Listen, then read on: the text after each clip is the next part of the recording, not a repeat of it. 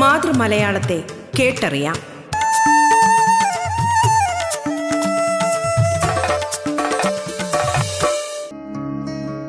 മലയാള ഭാഷയെ ആഴത്തിലറിയാനുള്ള അവസരമൊരുക്കുകയാണ് റേഡിയോ കേരളയുടെ മലയാളം എന്ന ഈ പരിപാടി. മലയാളത്തിന്റെ ഇന്നത്തെ അധ്യായത്തിൽ അതിഥിയായി എത്തിയിരിക്കുന്നത് കേന്ദ്ര സാഹിത്യ അക്കാദമി യുവ പുരസ്കാര ജേതാവ് അബിൻ ജോസഫാണ്. കല്യാശ്ശേരി തിസീസ് എന്ന കഥാസമാഹാരത്തിൽ കൂടെയാണ് അദ്ദേഹം പുരസ്കാരത്തിന് അർഹനായത് Kerala Sahitya Akademi Geetha Hiranyan endowment Uroob award Ankanam E P Sushama endowment Rajalakshmi കഥാപുരസ്കാരം Kolkata Kairali Samajam endowment Kannur സർവകലാശാല കഥാപുരസ്കാരം അകം മാസിക കഥാപുരസ്കാരം കലാകൗമുദി കഥാപുരസ്കാരം തുടങ്ങി നിരവധി പുരസ്കാരങ്ങൾ ലഭിച്ചിട്ടുണ്ട്.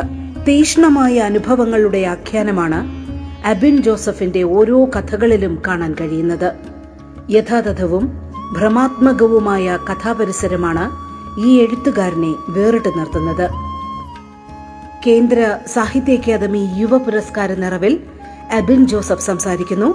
വായന എഴുത്ത് ജീവിതം. മലയാളത്തിലേക്ക് ഏവർക്കും സ്വാഗതം.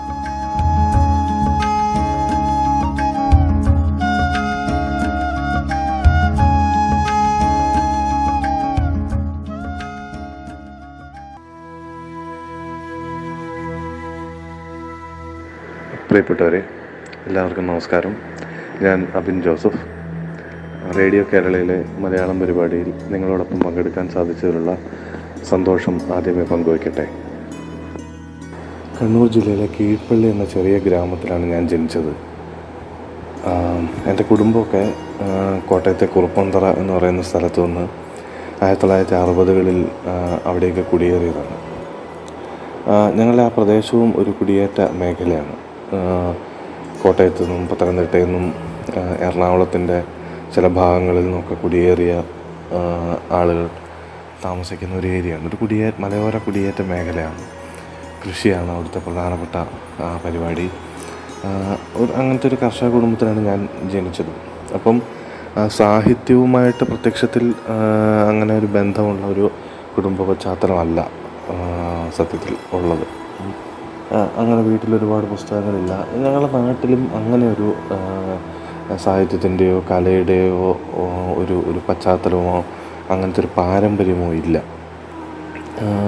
കുടിയേറ്റക്കാർ സാഹസികരും അധ്വാനികളും ഒക്കെയാണ് ആയിരുന്നു ആണ്. അതിൽ കൃഷി ചെയ്യുക. അന്ന് ഇപ്പം തന്നെ നമ്മുടെ നാട് ഒരുപാട് ഒരു ഉൾ ഉൾനാടൻ ഗ്രാമമാണ്. നമ്മളിപ്പം കണ്ണൂരിൽ നിന്നോ തലശ്ശേരിയിൽ നിന്നോ വരികയാണെങ്കിൽ അറുപത്തഞ്ച് എഴുപത് കിലോമീറ്റർ ഉള്ളിലുള്ള ഒരു ചെറിയ ഗ്രാമമാണ്. നമ്മുടെ നാട് കഴിഞ്ഞാൽ ഒരു പുഴയുണ്ട്. ചീങ്കണ്ണിപ്പുഴ എന്ന് ഞങ്ങൾ പറയും. ആ പുഴ കഴിഞ്ഞാൽ കാടാണ്. അത് കാട് പടർന്നു കിടക്കുന്ന വലിയ കാടാണ്. കാടിനപ്പുറം കർണാടകയാണ്. അപ്പം ആ നിലയ്ക്ക് ഒരു ഞങ്ങളുടെ മുൻ തലമുറ അവിടേക്ക് കുടിയേറിയ ആ മനുഷ്യർ ഞങ്ങൾ എന്റെയൊക്കെ മുത്തശ്ശനൊക്കെ കുടിയേറിയാണ്. അപ്പോൾ വല്യപ്പന്റെ ഒക്കെ കാലത്ത് അവരൊരുപാട് കഷ്ടപ്പാടുകളും പ്രയാസങ്ങളും ബുദ്ധിമുട്ടുകളും ഒക്കെ അനുഭവിച്ചിട്ടുണ്ട്. അതുപോലെ ഒരു കാട്ടുപ്രദേശത്ത് കൃഷി ഇറക്കുക അവിടെ താമസിക്കുക അവിടെ കുടുംബം ഉണ്ടാക്കുക അത് വളർത്തുക ഒക്കെ വലിയ പ്രയാസമായിരുന്നു. അപ്പോൾ അതിജീവനമായിരുന്നു കുടിയേറ്റ കർഷകരുടെ ഏറ്റവും വലിയ പ്രശ്നം. അവർ നേരിട്ട ഏറ്റവും വലിയ പ്രതിസന്ധിയും അതുതന്നെയായിരുന്നു അതുകൊണ്ട് തന്നെ അതിനപ്പുറം ജീവിക്കുക അതിജീവിക്കുക എന്നുള്ളതിനപ്പുറം സാഹിത്യത്തെയോ കലയോ ഒന്നും ആ, രീതിയിൽ ജീവിതത്തിന്റെ ഭാഗമാക്കാനുള്ള സാഹചര്യങ്ങൾ അന്നുണ്ടായിരുന്നില്ല. പിന്നീട് എനിക്ക് തോന്നുന്നു അടുത്തൊരു തലമുറയൊക്കെ ആയി കഴിഞ്ഞപ്പോഴാണ് കുറച്ചും കൂടെ ഒരു വിദ്യാഭ്യാസവും കാര്യങ്ങളും ഒക്കെ ഉണ്ടാവുന്നത്. ഒരു പ്രാഥമിക വിദ്യാഭ്യാസത്തിനപ്പുറത്ത് കോളേജിൽ കോളേജ് വിദ്യാഭ്യാസമോ അല്ലെങ്കിൽ ഉന്നത വിദ്യാഭ്യാസത്തിന്റെ ഒക്കെ ഒരു ഒരു കാര്യങ്ങളിലേക്കൊക്കെ കടക്കുന്നത് പിൽക്കാലത്താണ്. അപ്പം ഞങ്ങളൊക്കെ തൊണ്ണൂറുകളിൽ ജനിച്ച ഒരു തലമുറയാണ്. നയന്റീസ് കിഡ്സ് എന്ന് പറയാവുന്ന കുടിയേറ്റത്തിന്റെ മൂന്നാമത്തെ ഒരു തലമുറയാണ്. ഞങ്ങളുടെയൊക്കെ ഒരു കാലമൊക്കെ ആയപ്പോഴേക്കാണ് ഈ പറയുന്ന സാമ്പത്തികമായിട്ടൊക്കെ ആയാലുമുള്ള കഷ്ടപ്പാടുകൾ കുറച്ചൊന്ന് ശമന കഷ്ടപ്പാടുകൾക്ക് കുറച്ചൊരു ശമനം വരികയും കുടിയേറ്റക്കാർ പല രീതിയിലും ഒന്ന് സ്വസ്ഥമാവുകയും ചെയ്യുന്നത്. അപ്പം അതുകൊണ്ടായിരിക്കാം നമ്മളുടെ ഒരു തലമുറയിലും നമ്മളുടെ ഒരു കാലത്തും കുറച്ചും കൂടെ സാഹിത്യത്തിലേക്കൊക്കെ തിരിയാനുള്ള ഒരു പ്രേരണയുണ്ടായത് അങ്ങനെയാണെന്ന് എനിക്ക് തോന്നുന്നു. അതല്ലാതെയുള്ള സാംസ്കാരികമായ പശ്ചാത്തലമോ സാംസ്കാരികമായ പാരമ്പര്യമോ സാംസ്കാരികമായ ഒരു അന്തരീക്ഷമോ ഉള്ള ഒരു പ്രദേശമല്ല. അതൊരിക്കലും ആ ഞങ്ങളുടെ അവിടെ ജീവിക്കുന്ന മനുഷ്യരുടെയോ ആ നാടിന്റെ ഒരു കുഴപ്പമല്ല അതൊരു പ്രശ്നമോ തെറ്റോ അല്ല സത്യത്തിൽ. കാരണം സാഹിത്യത്തെക്കാളും കലയെക്കാളും വലുത് എന്തു പറഞ്ഞാലും ജീവിതമാണ്. ജീവിതത്തിന് വേണ്ടിയുള്ള അല്ലലും അലച്ചിലും നിരന്തരമായ പോരാട്ടവുമാണ് കുടിയേറ്റക്കാരുടെ ജീവിതം. അപ്പം സ്വാഭാവികമായിട്ടും ബാക്കിയുള്ള നമ്മുടെ ആസ്വാദനങ്ങൾ കലയായാലും സാഹിത്യമായാലും ഒക്കെ രണ്ടാമതേ വരുന്നുള്ളൂ. അപ്പോൾ ആ നിലയിൽ ഒരു മനുഷ്യജീവിതത്തിന്റെ പല തലങ്ങളും മനുഷ്യജീവിതത്തിന്റെ അല്ല പലതരം മനുഷ്യരുമൊക്കെയുള്ള ഒരു ഒരു നാട് നമ്മളെ എഴുത്തിലേക്ക് നയിക്കുകയായിരുന്നു എന്ന് പറഞ്ഞാൽ നൂറ് ശതമാനം ശരിയാണ്. കാരണം സാഹിത്യത്തോടും കലയോടും ഉള്ള അല്ലെങ്കിൽ ഉള്ള ഒരു ഒരു ആ രീതിയിലുള്ള ഒരു അടുപ്പം ഇല്ലെങ്കിൽ പോലും ആ നാട്ടിലെ ഓരോ മനുഷ്യർക്കും കഥകൾ പറയാനുണ്ട്. ചെറിയ ചെറിയ ഗ്രാമീണ വായനശാലകളുണ്ട് ഞങ്ങളുടെ നാട്ടിൽ. ഞാൻ സ്ഥിരമായി പുസ്തകം എടുത്തുകൊണ്ടിരുന്നത് വെളിമാനത്തെ നവജ്യോതി വായനശാലയിൽ നിന്നും കോളിക്കടവ് എന്ന സ്ഥലത്തുള്ള ഇ കെ നയനാർ മെമ്മോറിയൽ വായനശാലയിൽ നിന്നുമാണ്. അത് രണ്ടും അത്യാവശ്യം നല്ല പുസ്തകങ്ങളുള്ള അത്യാവശ്യം എണ്ണം പുസ്തകങ്ങളുള്ള വായനശാലകളാണ്. അപ്പോൾ അവിടെ നിന്ന് പുസ്തകങ്ങൾ എടുത്ത് വായിക്കുക അത് നമ്മൾ സ്വാഭാവികമായിട്ട് എല്ലാവരെയും പോലെ തന്നെ അല്ലെങ്കിൽ എന്റെ തലമുറയിലെ മറ്റ് പല ആളുകളെയും പോലെ തന്നെ ഞാനും വായിച്ചു തുടങ്ങിയത് ബഷീറിനെയും എം ഡിയെയും മുകുന്ദനെയും മാധവിക്കുട്ടിയെയും പുനത്തിലിനെയും ഒക്കെയാണ്. പിന്നീട് നമ്മൾ ചില റഷ്യൻ വിവർത്തനങ്ങൾ ഒക്കെ വായിച്ചു വായിച്ചു. പിന്നീടാണ് നമുക്ക് സമകാലീനരായ എഴുത്തുകാരിലേക്ക് എത്തുന്നത്. അല്ലെങ്കിൽ തോന്നുന്നു പിന്നീട് ആ ഒരു എഴു വായനയുടെ ഒരു തുടർച്ച ഉണ്ടാവുന്നത്. അടുത്തൊരു തലമുറ ഇപ്പം പറയുന്ന ഉത്തരാധുനിക കാലത്തെ എഴുത്തുകാരെ വായിക്കുന്നു. അതിനുശേഷം രണ്ടായിരത്തിലൊക്കെ സജീവമായ ഒരു കൂട്ടം എഴുത്തുകാർ മലയാളത്തിലുണ്ട് അവരെ വായിക്കുന്ന അങ്ങനെ വായനയുടെ ഒരു ഒരു തുടക്കം എല്ലാവരെയും പോലെ തന്നെ മാസ്റ്റേഴ്സിനെ തന്നെ വായിച്ചിട്ട് തന്നെയാണ് നമ്മളും ഒക്കെ വായിച്ച് തുടങ്ങുന്നത്. ഞങ്ങളുടെ തലമുറ. ഞാൻ എന്റെ കാര്യം മാത്രമല്ല എന്റെ തലമുറയിൽ പലരും. പിന്നീട് നമ്മൾ ഒരു വായനയും വായനയുടെ ലോകവും ഒക്കെ വിശാലമായപ്പോഴാണ് പുതിയ പുതിയ എഴുത്തുകാരെ നമ്മൾ തേടി പിടിച്ച് വായിക്കുന്നതും ഒക്കെ. ഒരുപക്ഷെ ഒരു സോഷ്യൽ മീഡിയയുടെ ഒരു ഒരു ഒരു സജീവമായ കാലം. ഞങ്ങൾ നമ്മളിപ്പം തൊണ്ണൂറുകളുടെ ഏറ്റവും വലിയ പ്രത്യേകത എന്ന് പറയുന്നത് ഇന്ത്യയിലെ സാമ്പത്തിക പരിഷ്കാരങ്ങളായിരുന്നല്ലോ. അപ്പം അതിന്റെ ഒരു ഒരു ഒരു ഒരു കൊയ്ത്ത് കാലം രണ്ടായിരത്തി നാലിലോ ഒക്കെ കൂടി രണ്ടായിരം രണ്ടായിരത്തി നാലിലോടൊക്കെ കൂടി വരികയും അതിന്റെ ഭാഗമായിട്ട് ഉണ്ടായ ഒരു ഇലക്ട്രോണിക് റവല്യൂഷൻ ഉണ്ടല്ലോ. ഒരു എന്താ പറയുക ഒരു സാങ്കേതിക വിപ്ലവം. അതിനൊപ്പം വളർന്ന തലമുറയാണ് സത്യത്തിൽ ഞങ്ങളുടേത്.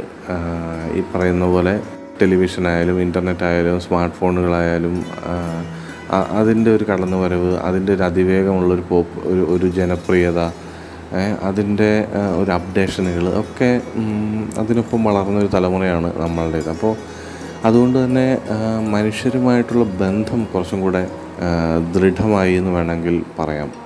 അത് എഴുത്ത് എഴുത്തിലെ സൗഹൃദങ്ങളും എഴുത്തുകാരുമായിട്ട് പരിചയപ്പെടാനുള്ള അവസരങ്ങളുണ്ടാകുന്നു. സോഷ്യൽ മീഡിയകൾ വഴി എഴുത്തുകാർ നമ്മുടെ നമുക്ക് നമുക്ക് നമ്മുടെ ഒരു വിരൽ തുമ്പിൽ എഴുത്ത് എത്ര വൽ പല വലിയ എഴുത്തുകാരും നമ്മളുടെ ഒരു വിരൽ തുമ്പിൽ ഒരു സന്ദേശം അയക്കാവുന്ന അകലത്തിൽ മാത്രം നിൽക്കുന്നു എന്നൊക്കെ പറയുന്നത് നമുക്ക് തന്ന ഒരു ഒരു ഊർജവും ഒക്കെ വളരെ വലുതാണ്. നമ്മൾ മുതിർന്ന പല എഴുത്തുകാരും കഥ എഴുത്തിന്റെ തുടക്കകാലത്തൊക്കെ എന്നെ വലിയ രീതിയിൽ പ്രോത്സാഹിപ്പിക്കുകയൊക്കെ ചെയ്തിട്ടുണ്ട്. കഥകളെപ്പറ്റി നല്ല അഭിപ്രായങ്ങൾ പറഞ്ഞിട്ടുണ്ട്. ഫേസ്ബുക്കിലും ഒക്കെ എഴുതിയിട്ടുണ്ട് കഥകളെപ്പറ്റി. ആ നിലയിൽ നമ്മളുടെ ഒരു ഒരു കാലവും ആ കാലത്തിന്റെ ഒരു സാങ്കേതിക സംവിധാനങ്ങളൊക്കെ എഴുത്തിനെയും എഴുത്തുകാരെയും പ്രോത്സാഹിപ്പിച്ചിട്ടുണ്ട് എന്ന് തന്നെ എനിക്ക് തോന്നുന്നത്. ഇപ്പോൾ ആണെങ്കിൽ പോലും ഫേസ്ബുക്കിലും വാട്സപ്പിലും ഇനി അതല്ലാതെയുള്ള ഗൂഗിൾ മീറ്റ് എന്നൊക്കെ പറഞ്ഞിട്ടുള്ള മറ്റ് സംവിധാനങ്ങളിലും സർഗാത്മകമായ ചർച്ചകളും സർഗസന്ധികളും ഒക്കെ വളരെ സജീവമായി നിൽക്കുന്നുണ്ടല്ലോ. ലോക്ക്ഡൗൺ കാലത്ത് ഒരു വിദേശ രാജ്യത്തുള്ള ഒരു ഒരു സാഹിത്യ കൂട്ടായ്മയുടെ യോഗത്തിൽ ഗൂഗിൾ മീറ്റ് വഴി പങ്കെടുത്തിട്ടുണ്ട്. അപ്പം അവിടെയൊക്കെ വളരെ സജീവമായിട്ട് സാഹിത്യം ചർച്ച ചെയ്യുകയും മനുഷ്യർ ഒത്തുകൂടുകയും കഥകൾ വായിക്കുകയും കഥകൾ പറയുകയും കഥകളെക്കുറിച്ച് സംസാരിക്കുകയും ഒക്കെ ചെയ്യുന്നുണ്ട്. അതെന്നെ അതിശയിപ്പിച്ച ഒരു കാര്യമാണ്. കാരണം ഒരിക്കലും നമ്മൾ പ്രതീക്ഷിക്കാത്ത വരണ്ട നാടുകളിൽ ജീവിക്കുന്ന ഒരു നാടിനെ പറ്റി വരണ്ട പറയാൻ പറ്റില്ല. പക്ഷേ നമ്മൾ ജീവിതം കരുപ്പിടിപ്പിക്കാൻ വേണ്ടി പോവുകയും അവിടെ തൊഴിലെടുക്കുകയും ചെയ്യുന്ന മനുഷ്യർ സാഹിത്യത്തിനും കലയ്ക്കും കഥകൾക്കും നോവലിനും ഒക്കെ വേണ്ടി ഒരു സമയം കണ്ടെത്തുന്നു. അതിനുവേണ്ടി ഒരു ഒരു എഫേർട്ട് എടുക്കുന്നു എന്ന് പറയുന്നത് അതിശയിപ്പിക്കുന്ന കാര്യം തന്നെയാണ്. യാതൊരു സംശയവുമില്ല. അപ്പോൾ അത്തരത്തിൽ പുതിയ കാലഘട്ടത്തിന്റെ സാങ്കേതിക സംവിധാനങ്ങളും അതിന്റെ മുന്നേറ്റങ്ങളും ഒക്കെ സാഹിത്യത്തെ സഹായിക്കുകയും സാഹിത്യത്തെ മുന്നോട്ട് കൊണ്ടുപോവുകയും ചെയ്യുന്നുണ്ട് എന്ന് തന്നെയാണ് ഞാൻ വിശ്വസിക്കുന്നത്.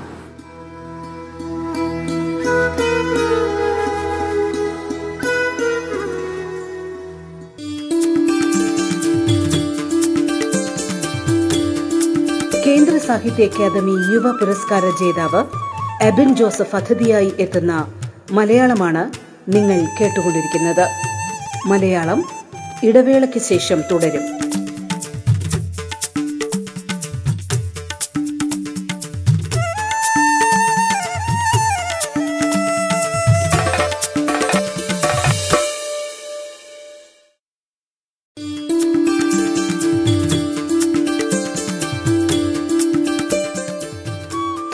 കേൾക്കാം മലയാളം. കേന്ദ്ര സാഹിത്യ അക്കാദമി യുവ പുരസ്കാര ജേതാവ് എബിൻ ജോസഫ് അതിഥിയായി എത്തുന്ന മലയാളമാണ് നിങ്ങൾ കേട്ടുകൊണ്ടിരിക്കുന്നത്.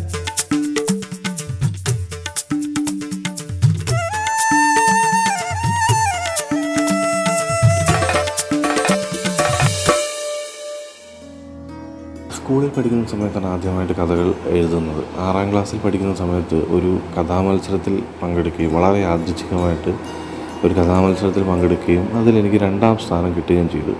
ഒരു പക്ഷേ അതിനും മുൻപ് തന്നെ പക്ഷേ കഥ കവിത ഈ എഴുത്തിനോടൊക്കെ ഉള്ളൊരു ഒരു എന്തോ ഒരു ഒരു ഗൂഢമായ ഒരു ഒരു ഒരു ഒരു അടുപ്പം ഉണ്ടായിരുന്നു. അതെനിക്ക് അറിയുകയും ചെയ്യാം.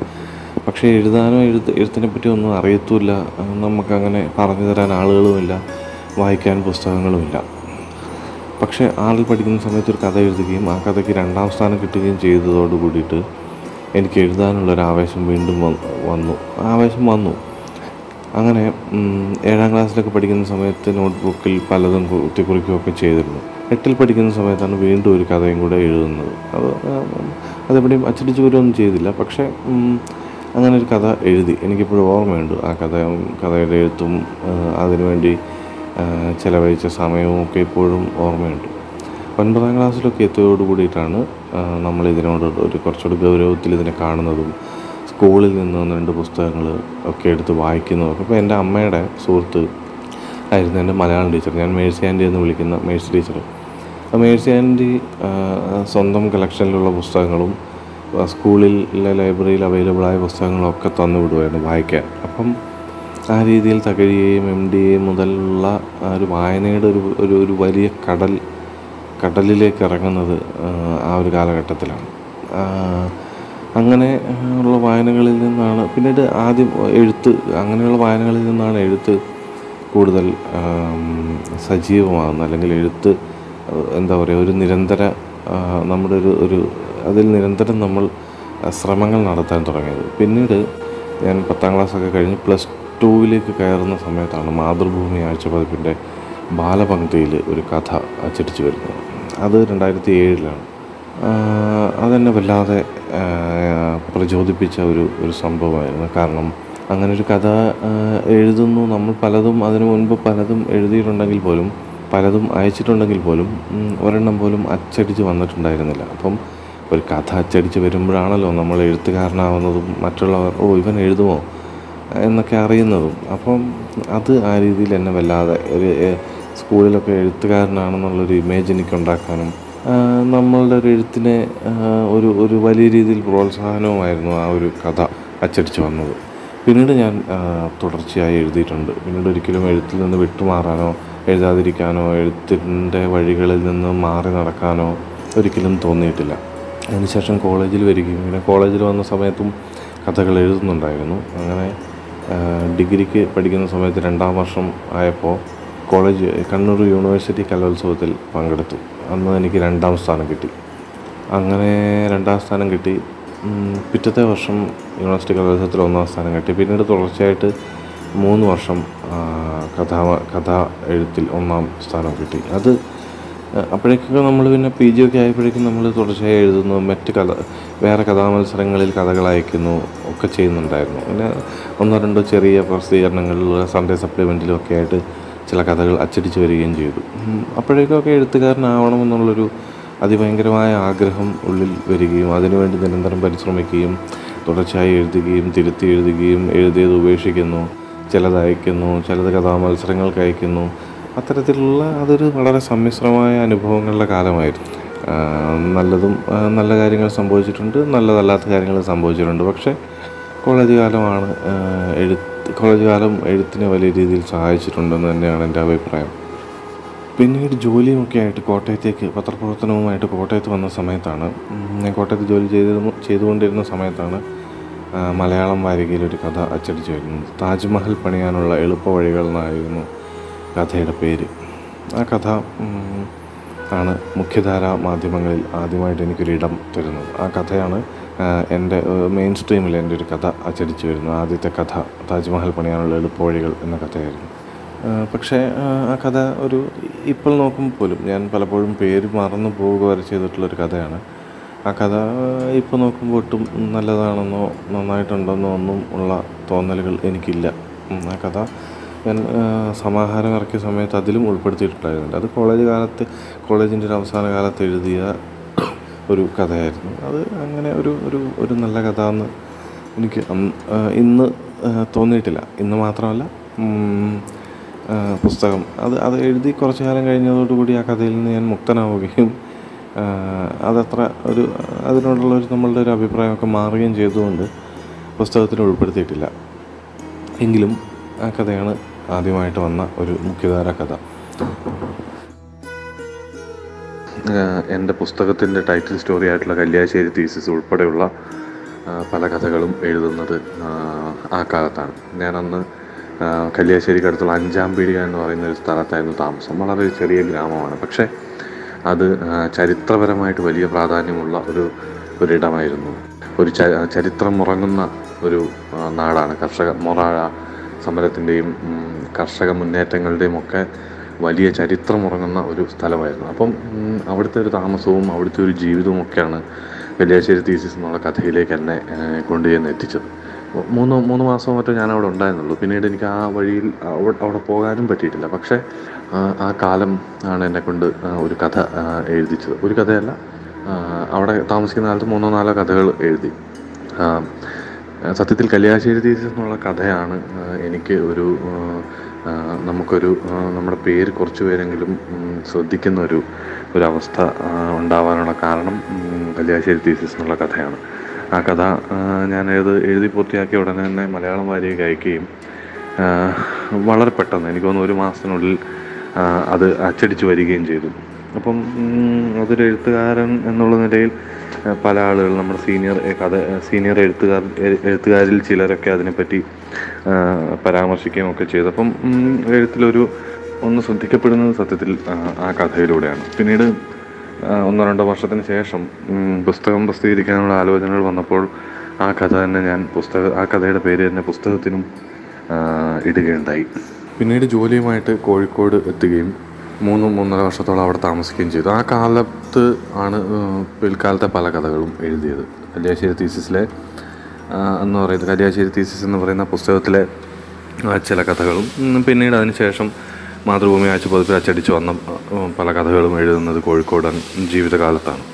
കോഴിക്കോടിനെ പറ്റി നമ്മൾ പറയുന്നത് പോലെ തന്നെ ഒരു നമ്മൾ വരുന്നവരെ അതിഥികളായി അവിടെ വരുന്നവരെയൊക്കെ ഇരു കൈകളും നീട്ടി സ്വീകരിക്കുകയും അവർക്കൊരു നമുക്കും ഒരു ഇടം തരികയും ചെയ്യുന്ന ഒരു നഗരമാണ് കോഴിക്കോട്. നമുക്ക് ജീവിക്കാൻ തോന്നുന്ന നമുക്ക് ജീവിക്കാൻ പ്രേരിപ്പിക്കുന്ന ഒരു നഗരമാണ് കോഴിക്കോട്. അപ്പം കോഴിക്കോടൻ ജീവിതം ആ നിലയിൽ എന്നെ കഥയിൽ വലിയ രീതിയിൽ സ്വാധീനിച്ചിട്ടുണ്ട്. എന്റെ ഒരു ജീവിതത്തെയും ജീവിതത്തെ നോക്കിക്കാണാനുള്ള അതിന്റെ ഒരു ദർശനത്തെയും ഒക്കെ സ്വാധീനിച്ചത് കോഴിക്കോടൻ ജീവിതകാലവുമാണ്. ആ കാലത്താണ് പല കഥകളും എഴുതുന്നത്. ഇപ്പം ബലയെക്കുറിച്ച് സത്യം അരിവാൾ ചുറ്റിക നക്ഷത്രം തുടങ്ങിയ കഥകളൊക്കെ കോഴിക്കോട് താമസിച്ച കാലത്തും കോഴിക്കോട് ജീവിച്ച കാലത്തും എഴുതിയതാണ്. പിന്നെ പുരസ്കാരങ്ങൾ എപ്പോഴും എഴുത്തുകാരനെ വലിയ രീതിയിൽ സഹായിക്കുകയും എഴുത്തുകാരനൊരു ഊർജമാവുകയും ഒരു കഥ കഥ എഴുത്തുകാരൻ എന്ന നിലയിൽ നമ്മളുടെ ഒരു പേര് ഓ ഇങ്ങനൊരു എഴുത്തുകാരനുണ്ടല്ലേ എന്ന് പലരും അറിയുകയും ചെയ്യുന്നത് ഈ പറയുന്നത് പോലെ പുരസ്കാരങ്ങളൊക്കെ ചില പുരസ്കാരങ്ങൾ നമ്മളെ തേടിയെത്തുമ്പോഴാണ്. പക്ഷേ അത് എഴുത്തിനെ വലിയ രീതിയിൽ അങ്ങനെ സഹായിക്കുമെന്ന് എനിക്ക് തോന്നുന്നില്ല. എഴുത്തുകാരന് പല നിലയ്ക്ക് ഗുണം ചെയ്യുമെങ്കിലും എഴുത്തുകാരന്റെ പേര് പലരിലേക്ക് എത്തുമെങ്കിലും പലരും ആ പേര് ഓർത്തിരിക്കുകയും നമ്മളുടെ പുസ്തകം ഒരുപക്ഷെ പുസ്തകമോ കഥയോ ഒക്കെ തേടിപ്പിടിച്ച് വായിക്കുകയും ചെയ്തേക്കാം. പക്ഷേ നമ്മളുടെ എഴുത്തിനെ അത് സർഗാത്മകമായി സ്വാധീനിക്കുകയൊന്നുമില്ല. കുറഞ്ഞ പക്ഷേ എന്നെയെങ്കിലും. അത് നമ്മളുടെ ബോധ്യങ്ങളിൽ നിന്നും നമ്മളുടെ ജീവിതാനുഭവങ്ങളിൽ നിന്നും നമ്മുടെ ഒരു ജീവിത ദർശനത്തിൽ നിന്നും ഒക്കെ ഉരുത്തിരിഞ്ഞ് വരേണ്ടതാണെന്ന് തന്നെയാണ് എനിക്ക് തോന്നിയിട്ടുള്ളത്. പുരസ്കാരങ്ങൾ എപ്പോഴും നമുക്ക് എഴുതാനുള്ള ഒരു ഊർജം തരും. നമുക്ക് കഥ എഴുതണം എഴുതണം കുറച്ചുകൂടെ സജീവമായിട്ട് എഴുതണം എന്നൊക്കെയുള്ള തോന്നലുകളും ആ രീതിയിലുള്ള ശക്തമായ പ്രചോദനവും നമുക്ക് അവാർഡുകളിൽ നിന്നൊക്കെ കിട്ടും. അത് ഒരു പോസിറ്റീവായിട്ടുള്ള കാര്യമാണ്. നല്ല കാര്യമാണ്. നമുക്ക് നമ്മൾ എഴുത്തിനെ കുറച്ച് പേർ അംഗീകരിക്കുന്നു എന്ന് അറിയുമ്പോഴുണ്ടാകുന്ന സന്തോഷം വളരെ വലുതാണല്ലോ. നമ്മൾ എഴുതുന്നു അത് കുറച്ച് പേർക്കെങ്കിലും ഇഷ്ടപ്പെടുന്നു അതിന് ഒരു അംഗീകാരം തരുന്നു എന്നുള്ളത് വലിയ സന്തോഷം തരുന്ന ഒരു കാര്യമാണ്. നമുക്ക് വലിയ പ്രോത്സാഹനമാണ്. നമ്മളെപ്പോലുള്ള പുതിയ ആൾക്കാർക്ക് ചെറുപ്പക്കാർക്ക് എന്തുകൊണ്ടും പ്രോത്സാഹനം തന്നെയാണ്.